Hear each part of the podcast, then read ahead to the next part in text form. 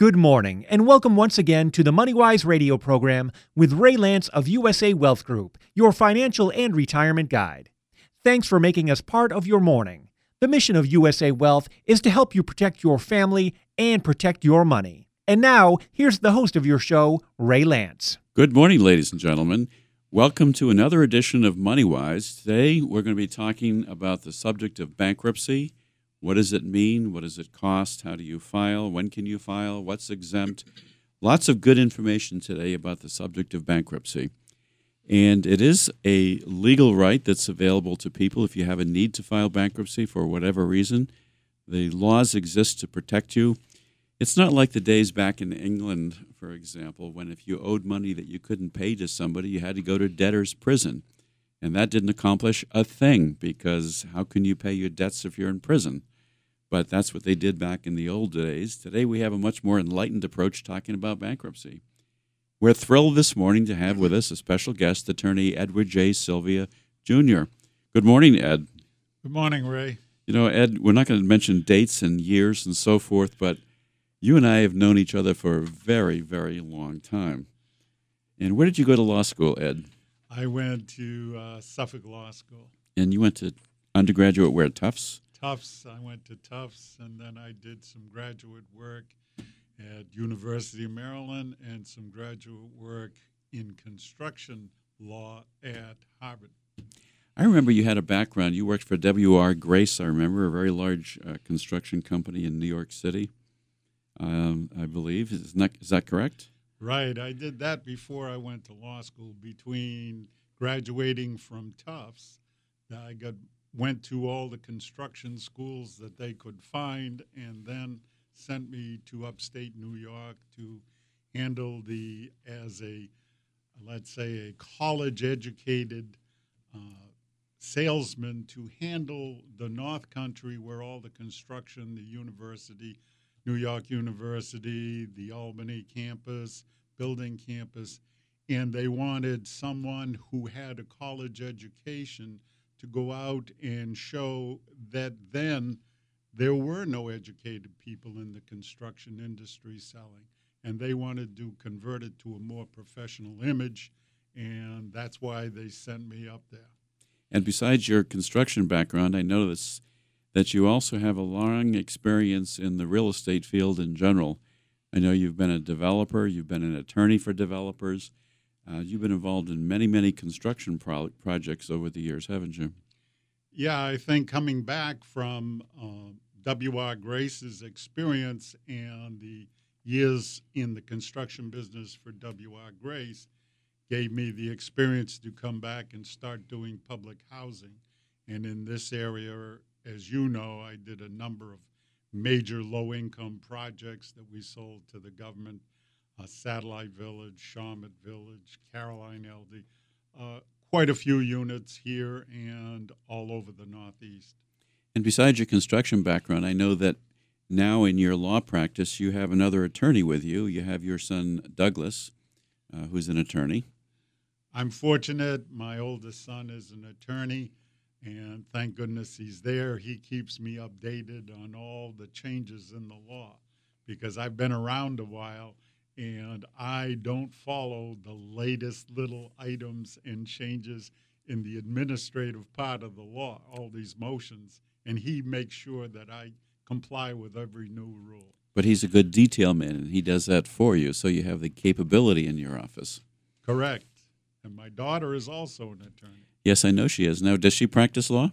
She practices law, and she's the juvenile court advocate. She defends uh, young kids when they're uh, get accused of different items. If they, for instance, have Tourette's and accused by the school department or a teacher of being disruptive, that could hurt them trying to go to college, et cetera. And she tries to straighten those kinds of things out, truancies, those kinds of things every day in the juvenile court. Well, I know Danielle, and, and uh, she actually spent some summertime with me uh, as an intern a number of years ago, and she's delightful. I haven't seen her for a while, so please give uh, Danny or Danielle my regards. I certainly will. I see her all the time. Good.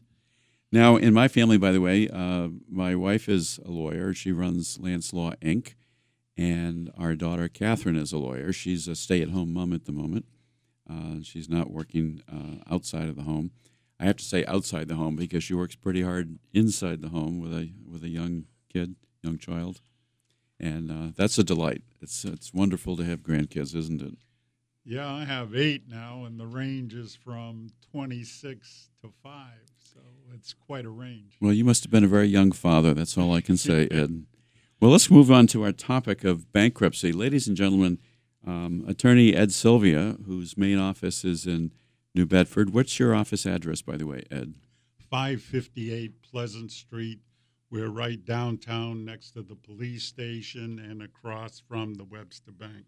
And the building that you're in is actually called the Masonic Building, correct? Correct. Just realized I better shut off my cell phone here so it won't ring in the middle of this uh, broadcast. Um, but I know that you also do you do two primary things right now. Actually, three. You do a lot of work still in the real estate area, representing contractors and developers, but you you also do a lot of uh, civil litigation. You right. We, you know, I started out because I was dealing so often with construction. I started out with the premise that negotiate, don't litigate. And that's followed by the costs of litigation today are so expensive that for anyone to undertake a major law case, you need lots of money to do it for mm. discovery, for for doing depositions, for doing motions, and it's much cheaper if you can negotiate your way out of it so that both parties never no one's ever happy, but if they can both walk out satisfied that they got something. Ultimately, most cases end up that way anyway. Sure, they do. And sometimes on the courthouse steps, unfortunately, too. Correct. And you spent all that money to litigate, and you come down to where you could have done this by negotiation three years prior. Mm. Well, we're talking, ladies and gentlemen, this morning with attorney Edward Sylvia, who's based in New Bedford. And besides his very extensive construction and development background in real estate. Uh, he's also an experienced litigator in really all the courts in our state and federal courts as well. But the most important thing we're going to talk about today is your experience working in the bankruptcy arena. And I know you and uh, your son Douglas represent not only companies that go bankrupt, like commercial bankruptcies, but you do also work with individuals as well. Correct. We have seen individuals who have come to us, um, even the emergency where someone realizes they could probably save their house and they come to us at 10 a.m. in the morning with an 11 o'clock auction. And we are, because with the new technology, we are connected directly electronically with the bankruptcy court. So we can file a motion uh, an emergency motion with the court and be able to do that in a very quick uh, response to very often save somebody's property. That's usually the purpose. Hmm. Well, you know, that's very interesting for anyone listening today, Ed, because ideally you don't have people come in an hour before a foreclosure, but you said you've done that. But ideally, people will plan a little bit. The important message we want to make sure people understand today is that you have legal rights and there are things that you can do, including, if necessary, filing a bankruptcy petition. And the lawyers at uh, Ed Sylvia's office, himself and his son Douglas, have the experience to be able to handle your problems for you. You know, one of the things I like to do on my show, Ed, is I like to give quotations that I think are relevant to what we're talking about. So this happens to be from a famous Greek philosopher whose name was Pericles. We Athenians hold that it is not poverty that is disgraceful, but the failure to struggle against it. So, because you're poor or because you have financial problems or debt problems, don't assume that you necessarily have to be embarrassed about it. What you need to do is to take some action. Correct. Uh, by the way, every time I hear you do these proverbs, etc. it makes me smile. I hear I hear you on the shows, and I say, "Where did you get this?" We do a lot of research. Uh-huh. they don't come out of my memory banks. yeah, the image has changed. Uh, business today And the government has designed, basically, the bankruptcy program, to give you a second chance to clean up and start again. And there are lots of advantages of filing. Um, and you can very often preserve some of the items. Uh, you can preserve your car, uh, your tools of the trade. You can preserve very often your house if if you can com- comply with the requirements. You can have an exemption for a certain amount of cash up to eighteen thousand dollars. You can't. There are a lot of exceptions, but there are a lot of protections that occur. It's not the scary item that it used to be. Mm. I mean, I try to point out early on that listen, they do six bankruptcies an hour. That means you're only going to be in front of In court, you mean? in court. Mhm. And it's not in court. It's in a hearing room with a trustee. And you only get 10 minutes.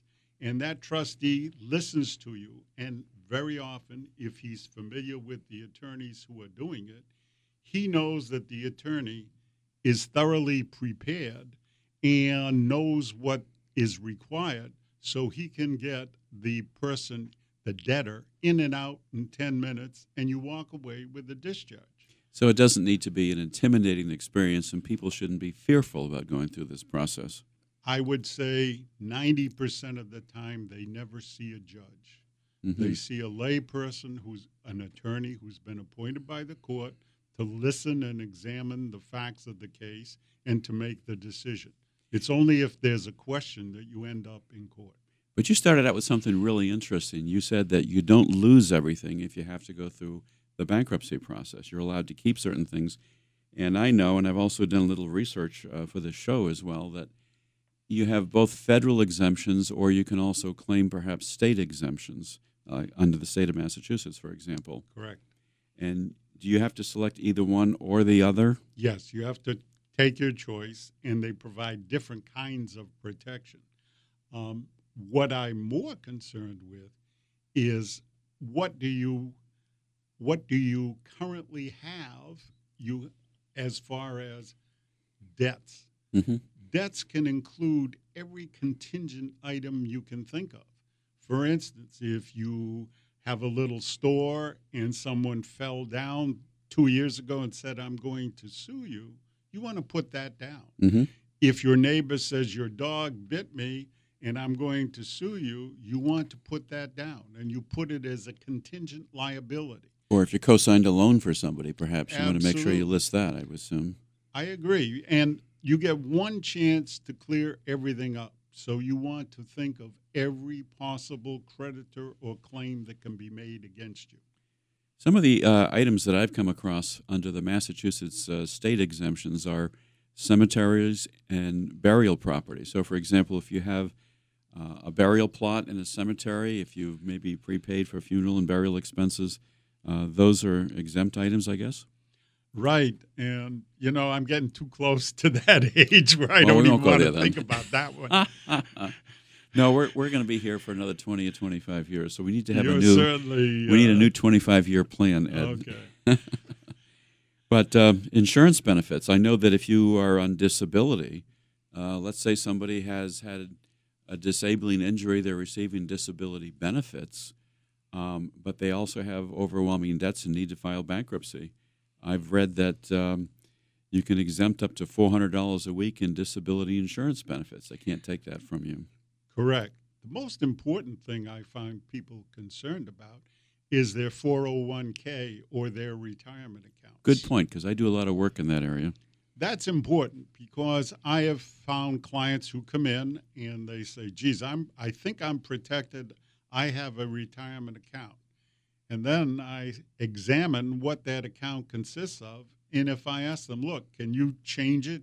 Can you sell stock in it? Can you call up the broker and tell them to do this or make a change?" And if I get a positive answer, I immediately am concerned because a retirement account has to be what is called an ERISA account. It has to be beyond your control. Mhm. And if you have any control over it, then that control means that the trustee or the bankruptcy court will have control of it. But if it's qualified and it's separate and you have no control, then that's excluded from the bankruptcy. For instance, that's how um, the famous OJ can live. He's got a retirement account that was approved, done, didn't have control of it, so he can live off that 401k account that he has, and the bankruptcy court can't get it. Mm-hmm. Well, you know, it's complicated. And by the way, ERISA, I know, is a section under the Internal Revenue Code that deals with certain types of retirement plans and retirement accounts. I suspect that one exemption under the state law that might be more interesting to people is motor vehicles. And I've read that you can have a car with up to $7,500 in value. Correct. And the co- and the. Uh, trustee uses just like anybody. Uh, you go online to the blue book. They look at the wholesale value, not the retail value, and they'll ask how many miles uh, your car has. But if it's anywhere near the 7,500, they know there's a cost to selling it. So Mhm. even if the car shows up at $9,000 on a blue book value, it doesn't really give them any uh, motivation to chase it because by the time the cost of liquidating, selling the car, they end up with nothing. So you get the exemption for the car. One of my favorites under personal property, in terms of things that you can keep, you can keep two cows, 12 sheep, two swine, and four tons of hay, according to the Massachusetts statute. I guess this must have been a pretty old law when that was written. but you can keep military uniforms, you can keep a certain amount in jewelry, uh, and then there's some just blank dollar amounts that you can keep. That's the $18,000 or so Right. you mentioned. what happens is that what the uh, court is looking for, the bankruptcy court is looking for, is do you have anything of special value? Do you have a coin collection that's worth a fortune? Do you have Mhm. a stamp collection? Are you a collector of gold jewelry? Um, these are the kinds of things that they look for. Typically, they don't want your household goods. Sure. They don't want your clothing. Mhm. They want only significant items because the household goods, when you put them in an auction or a market, have no real value. They're Absolutely. looking they're looking for items of particular value. And I said things that I've seen, gun collections. They'll take and liquidate. They call someone to do it. Um, if you have something of value, then there's a method by which they approach uh, and set down how they're going to determine it, what happens. That's a whole different ballgame. That Mhm. gets into the business. One other thing, and the last thing I want to mention on the topic of exemptions is that if you receive any veterans benefits, they're 100% exempt. They can't touch them, they're sacred. So we don't have to worry about that. You know, there was a, an actor, uh, and he's also a writer and producer, who once said, I've never been poor, only broke. Being poor is a frame of mind, being broke is only a temporary situation. This one of your great proverbs again It that is, causes one of my me quotations. to smile every time I hear him. Well, have you ever heard of Ernest Hemingway, for example? Oh yes. Oh, here we go again. Well, Ernest Hemingway said, How did you go bankrupt? And he answers, Two ways gradually, then suddenly. so, a lot of famous people have had to go through the bankruptcy process as well. And the purpose of bankruptcy really is to give somebody a fresh start. Uh, sometimes, for various reasons, circumstances get beyond us or we have accidents. And I've been told that the number one reason that people have to go into bankruptcy is because of medical bills. Correct. And, And that's that- that's a is- shame. And it's the complications of the medical bills. They had to stop working. Mhm. They and no longer could produce the money that was required.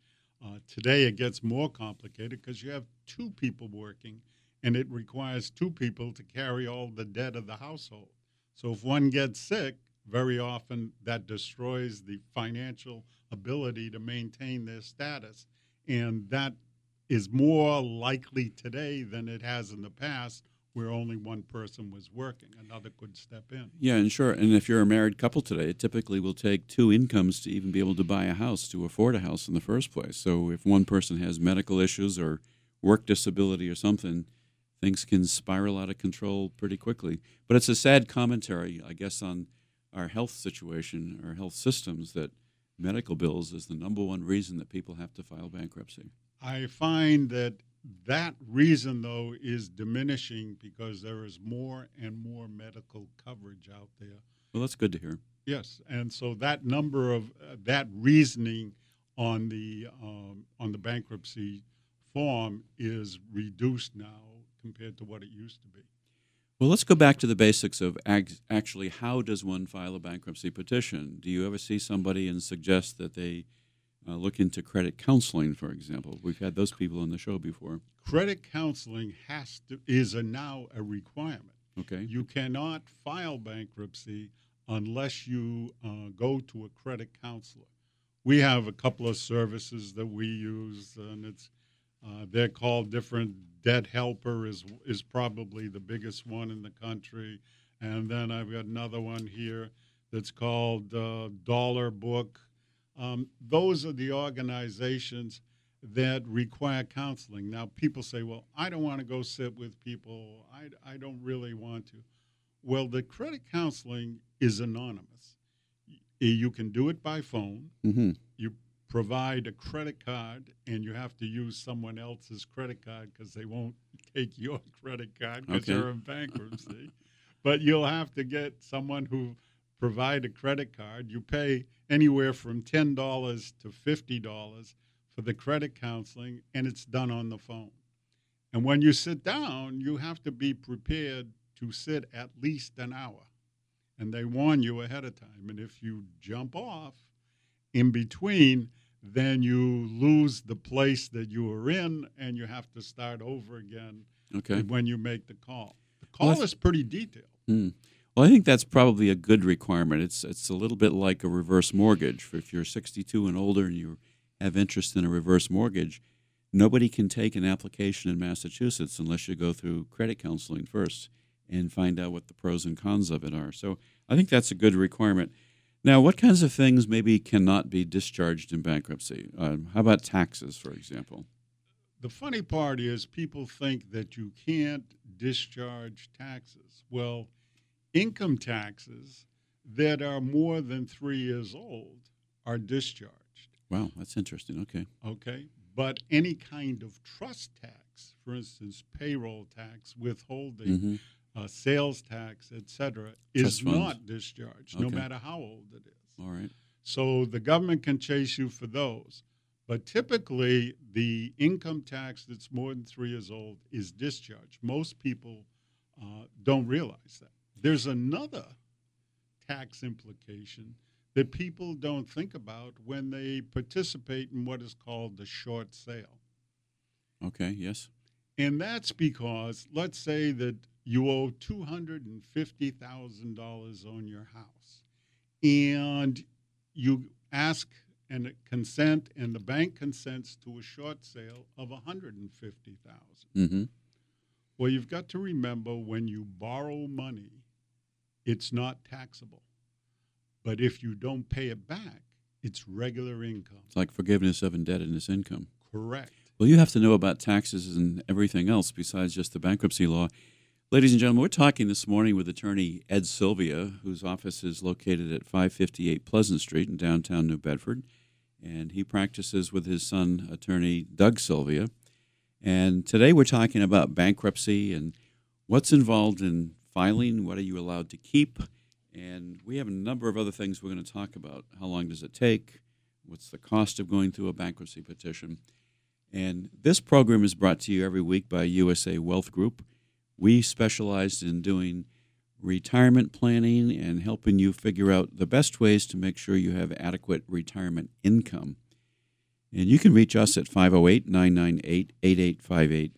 We're going to be right back in a minute and continue this important discussion with attorney Sylvia about bankruptcy. Please stay tuned.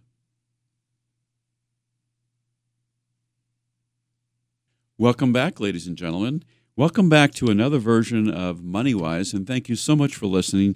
We like to talk about financial subjects every week that will have relevance perhaps in your life or a friend that you might know or a family member. And today we're talking with attorney Ed Sylvia, Edward J. Sylvia Jr. He practices law primarily out of New Bedford in the South Coast area. And um, Ed, I know that you do a lot of work in bankruptcy, not only for individuals, but you do a lot of company work as well, because companies get into difficulty financially too, don't they? Yes, they do. But there's an area that we should cover going backwards to the individual. Very often, a person will come in and is making a substantial amount of money and has a good salary and just got in trouble for some reason, for instance, health or whatever. He may want to file for bankruptcy, and we sit down with them and discuss and fill out a form that is required by the bankruptcy court. Mm-hmm. Gives all the income you have and all your expenses. And we've put that form through a software program that the court has provided, and it determines whether you can file to liquidate all your debt or are you converted to or put into a Chapter 13 plan. Okay, Chapter 13 is that for individuals? It's for individuals, it can't be for a business. And a Chapter 13 plan will often take some debt, some unsecured debt, and reduce that dramatically down to 30 cents on a dollar or something. Mm-hmm. And then take all your other debt and look at it and say, we, we think you can pay in a plan for the next three years to catch up on the back payments of your mortgage, Okay. on the back payments of your car because you had some special uh, reason that you couldn't for a few months, and they'll put you into a plan. The plan gets monitored by the court for the next three, four, or five year max, and you work it out and you pay off a certain percentage of all your debts as you go along. That's another method that's used by the court if, in fact, you have too much income and it's regular income. That means you have to have a salary or some kind of regular income where that 13 comes into play. So I, I don't know much at all about bankruptcy. I mean, you're the expert, which is why I'm thrilled to have you here this morning, Attorney Ed Sylvia. But is it safe to say that there are three main types of bankruptcy? There's a Chapter 11, which is a workout plan for business. There's a Chapter 13, which is a workout plan for individuals. Then there's a Chapter 7, which is the straight liquidation. Correct. Okay, good. So at least I know those basics. And the Chapter 7 is if anyone fails in their plan. If you uh, go along for a year in your Chapter 13 and all of a sudden you have some other uh, problem or you actually can't, you lose your job, then the court will automatically move you to a Chapter 7 and liquidate. Okay. The same thing happens in a business. You set a plan with your creditors to pay them a certain amount of dollars over time. Mhm. You might even give them shares of the business in between as part of their compensation going forward. And if the business fails or fails to meet the sales goals or the income goals, the court again will convert the Chapter 11 to a Chapter 7 liquidation. Well, uh, there's a gentleman named uh, Jarod Kintz who once wrote, I'm writing a book on bankruptcy. So far, I've only got chapter 11 down. so, little pun, a little play on words. But uh, I want to give you one other quote that I thought was kind of acute. Uh, bankruptcy stared me in the face, but one thought kept me calm. Soon I'd be too poor to need an anti theft alarm. and I'm going to give you one more, which I like even a little bit better. This is from um, Joey Adams, who was an American comedian. Bankruptcy is a le- legal proceeding in which you put your money in your pants pocket and you give your coat to your creditors. I think you'd have a disagreement with a trustee or Probably. a bankruptcy judge. Uh, You know, I was reading recently that um, apparently Donald Trump has uh, gone through the bankruptcy process something like four times with his various companies. You can make the choice, and that's very very often done when a, a business person comes in. He may have two or three business trusts or LLCs or corporations, and then he's he as an individual is the president or the sole member in these LLCs.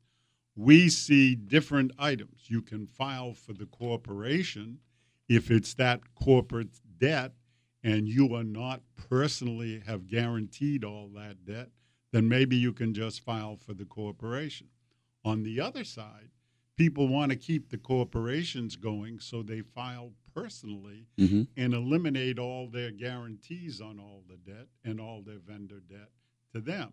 And the corporation tries to stay in business and is not part of the bankruptcy, Hmm. especially those corporations typically have no value, no value in that they owe as much as they uh, have as assets.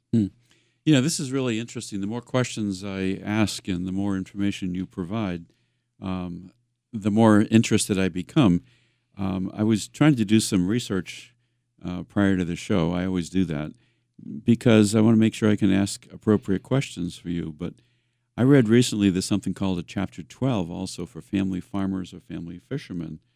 And I was wondering, and I, I haven't had a chance to ask you this question ahead of time. Um, I wonder if that's something that would be appropriate for people in our area with fishermen. It's possible. I haven't seen it because most fishermen are covered by corporations, the ones that have businesses. They all create corporations and LLCs. The individuals I have not seen use a 12. They end up using a 13 because today fishermen have a high income, but they also owe a lot of taxes. Right. And the reason being I've seen that too. Mm. fishing industry was basically disorganized uh, up until the recent years, and fishermen didn't have taxes deducted from their paychecks. Right. One of the reasons that the government has set on a policy of eliminating the guy who can go out in a fishing boat and come back and make a living is is against what the government wants. They're trying to get big corporations to control the fishing so they can control the people and collect the taxes. They don't want you going out in a boat, coming back, sell your fish on the street, and make a living. Is there any particular rule of thumb as to when somebody should consider filing? If they're being harassed by creditors, or if they're being sued, or if they simply can't afford the pile of debt that they have? It's probably, I'm assuming it must be unique for every individual. It is. I have seen, I have actually seen a bag boy who made twelve thousand dollars a year for one of the big supermarkets in New Bedford come in with eighty-eight thousand dollars in credit card debt.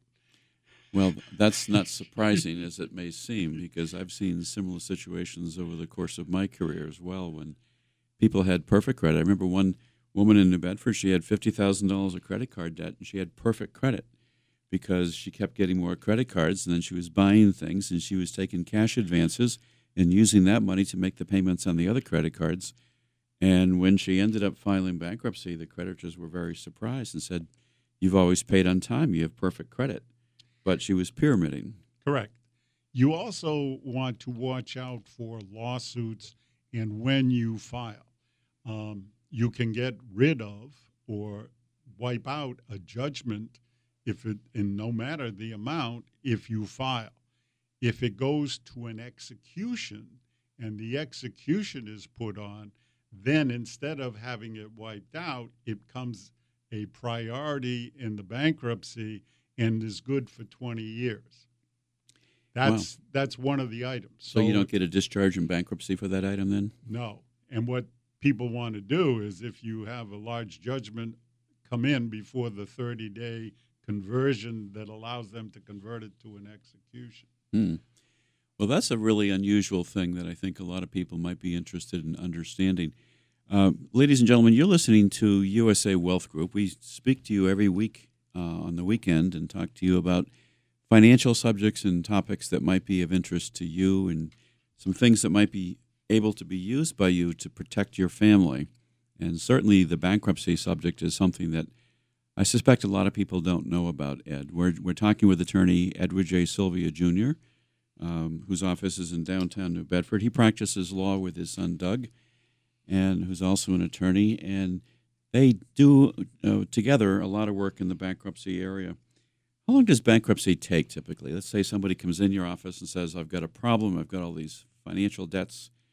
How long does it take from there until they might receive a discharge, for example? A typical regular Chapter 7 bankruptcy, you're probably in and out of the process within 120 days.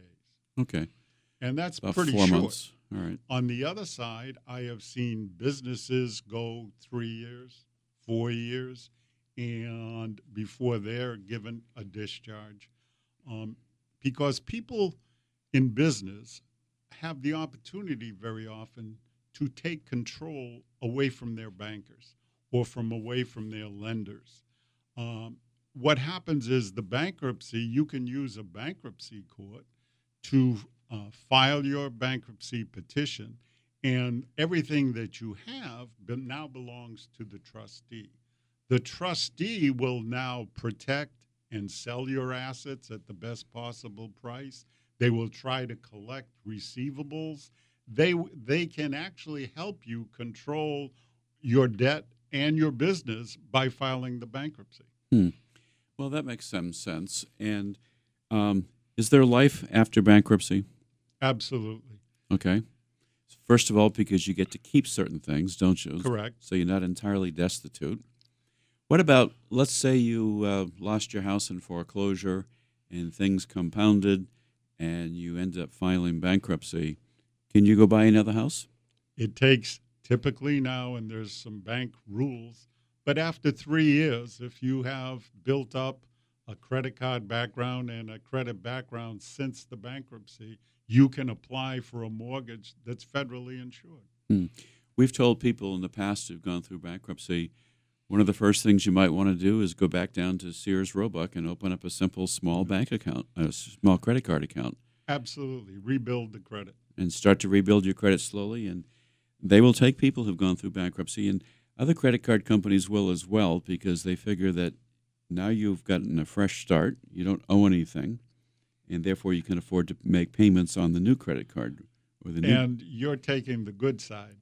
The other side is the creditors are ruthless and they look at it and say, "Ha, they can't file for 10 years, so we got him. We're going to go, we're going to give him a credit card and he can't file bankruptcy again for 10 years." Now that's an interesting point. I hadn't known about that or thought about that.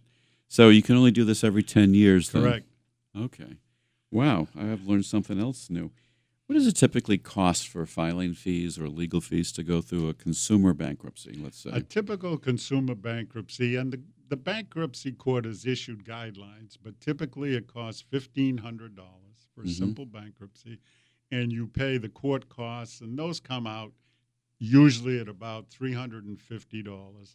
Then you have to pay mailings to all your creditors and copying. So it typically 500 for $2,000, that would be the total cost of your bankruptcy. That's 500 goes for administration and fees to the court, hmm and 1500 goes to the lawyer. And I assume you don't let people charge the bankruptcy fee on a credit card or on your account. No, and if you don't collect it, the bankruptcy court wants to know your plan and why. And the bankruptcy court always makes you fill out a form that says how much you're collecting, and they look at it for reasonableness. Okay. So if you had, let's say, fifty, seventy-five thousand, a hundred thousand dollars worth of consumer debt, whatever it was, but you're also making a really good salary. Um, let's say you're making fifty, sixty thousand dollars a year of income. Then you have to go through the test first to see whether you should be doing a Chapter 13. You always go through that test, and we always run it through the software, and we look at the bottom line and say, okay, does it qualify or not? That's our call. And we look, and then we present it to the trustee, and he looks at the forms and decides whether you correctly interpreted it or not.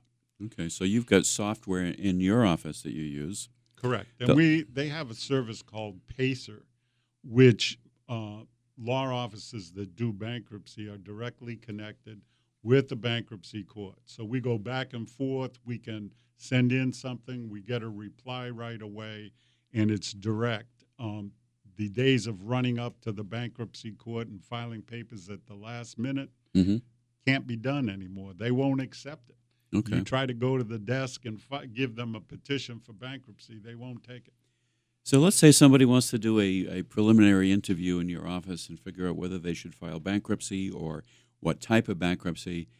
Um, what information should they bring to your office, or do you send them forms that says fill out everything you can about all of your creditors and bring that in first, and then we'll analyze it? We use a bankruptcy guideline form, Okay. but typically the person wants to talk to someone rather than fill a form. So we say, come in. Okay. And they come in and we talk to them and try to determine A, if they qualify for a seven or a 13, or if we can negotiate away some of the debt. Very often, some of these creditors will negotiate a drastic reduction, especially if they get a call from a bankruptcy attorney. Mhm. They'd rather get something than nothing. Right. And so, very often, we can negotiate some of that debt away and come up with a plan that the people are happy with.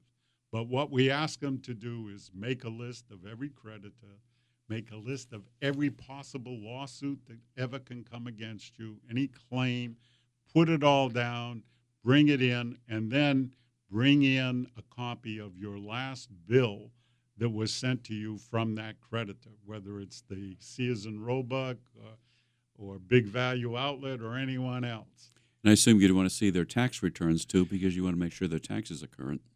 Three years, you have to be, you don't have to pay it, but you have to have filed your last three years' tax returns. That's your income tax. federal. And is that a government requirement in order to file bankruptcy? You must have also filed your tax returns? It is the requirement of the court and the U.S. trustee. Whether it's a federal rule, I don't know, but it's certainly the rule in Massachusetts and in the federal court in Mass. Well, it makes sense as well because you don't want you want to num- number one that people are at least looking at their federal and state tax obligations, and number two that um, if they do owe anything of that nature, you need to know what it is. Correct. And that is also part of the negotiations because very often the tax people will negotiate Okay, a payment plan, for instance. ladies and gentlemen, listening, we're uh, talking with attorney Ed Sylvia, and um, I'm calling him a bankruptcy expert. He's not allowed to call himself a bankruptcy expert because lawyers in Massachusetts don't do that. But I'm going to call you a bankruptcy expert, Ed. And I really appreciate your being here to talk with us this morning. Uh, tell me about student loans. There's a lot in the news lately about student loans. Are they dischargeable in bankruptcy? No, they're not. What happens is the student loan stops. Um, they put a stay on it until the bankruptcy estate is determined. But the bank, the uh, student loan is not discharged. It's just like the trust accounts that you hold for the government, withholding taxes, payroll taxes, sales taxes. Those are all accounts that do not get discharged. Okay. My uh, my son is uh, Peter. He's been on the show a few times, and he has a company called Lance Family Agency, which does a lot of work with uh, teachers and Horace Mann Insurance Company and property and casualty, car insurance, things like that. But he's been doing a lot of research the last couple of weeks on the subject of student loans because there are different ways than one can tackle the problem of student loans, and it's a serious issue. There's just an article I gave him from the Wall Street Journal talking about how serious the problem of student loans is, and they're talking about somebody who just graduated from law school with two hundred and thirty thousand dollars in student loan debt. I mean, how do you how do you ever pay that back? That's a serious problem. that's also affecting the healthcare industry. What's Doctors? happening is that there are not enough doctors, and today the typical tuition to medical school runs about eighty-five thousand dollars without room and board, and that is keeping lots of students and lots of people who have gone through college, qualified, and then say, "I don't want the pressure." of getting out of medical school owing that much money. Now, um, what should people not do if they're thinking about filing bankruptcy? Let's say they say, "Well, you know, I owe my mother a thousand dollars, and or I'm going to take one last vacation before I file bankruptcy and use up my credit cards, or I'm going to take cash advances on my credit cards because I need some money for something." Um, what What are some of the things that people should not do if they think they're the going to file? The first thing is the trustee will look at your credit card debt and look at what were your last 90 days of bills. If in fact you took out a lot of cash, they want to know where to go. Mhm. Why did you take out so much cash? If you bought a whole load of furniture or a new car, they, they will frown upon that, and you start out in a bad position in front of a trustee. They're just looking for common sense. If you're doing your normal household things and you go out once a week and you put it on the credit card for the last three years, you can put it on and nobody's going to question it. It's that extraordinary expenditure that raises the red flag to any trustee and puts you in a bad position. But I'm sure you see lots of people who come into your office and everybody thinks that they've got their own little way of getting around it, don't they? Oh yeah, and you know you always ask the uh, client tell the truth Yes. because I'm an attorney. We're attorneys, and we're bound to keep that quiet. But if we don't know what you've done, how can we protect you in advance? Mhm. The last thing I want to know, want to happen, is to sit in front of a trustee and have him discover that you own property that you didn't tell us about. Right. Well, you know, it's it's a pretty complicated subject, and um, we want to make sure that you get the best advice possible, ladies and gentlemen. So, if somebody has questions, um, they can call your office and make an appointment. Sure. And if they want to come in and just talk about it generally and see if it's a suitable thing for them to consider filing some form of a bankruptcy petition, um, is there any charge that you have for your initial meeting? The initial meeting's free. Okay. We because we find that there's always something that we can help to cure that person's problem with, and um, we do it many times. And very often, people will go off and not come back. That's okay. I wanted the people to understand what they need to do, and often they will not have tax returns, for instance. Well, before you come back, go and get an accountant or get a preparer, sit down with him for a little while and fill out those returns before you even contemplate filing the bankruptcy. By the way, if somebody files a bankruptcy petition, how long does it stay on their credit report, for example? 10 years. 10 years, okay. And then after 10 years, it has to come off the credit report. Right. So it is a serious decision. It is a serious step to take. But at the same time, we want to make sure that if somebody is concerned, if somebody has a need, if somebody has had problems, um, then maybe they do need that fresh start. Absolutely. I mean, you can't have a bag boy at the grocery store with $88,000 in debt who panics every time the sheriff knocks on his door with a lawsuit on his credit card. By the way, one of my first jobs was uh, packing groceries, and I never called myself a bag boy. I called myself a bagger. bag boy sounds like you're working for the mob or something. Okay. but in any event, um, uh, Ed, I'm just thrilled to have you here today. Um, when I see somebody like this, I often make the statement that I learn something every single week when I do the show, but I've probably learned a lot more today about bankruptcy and how to file and when to file and the cost of it and everything else. And this has been a very, very useful set of information that you've given us.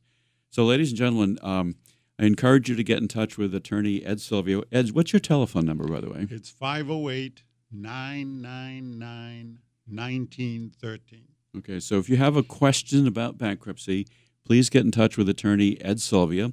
If you have forgotten his number, uh, get in touch with my office, and we'll be happy to refer you to him.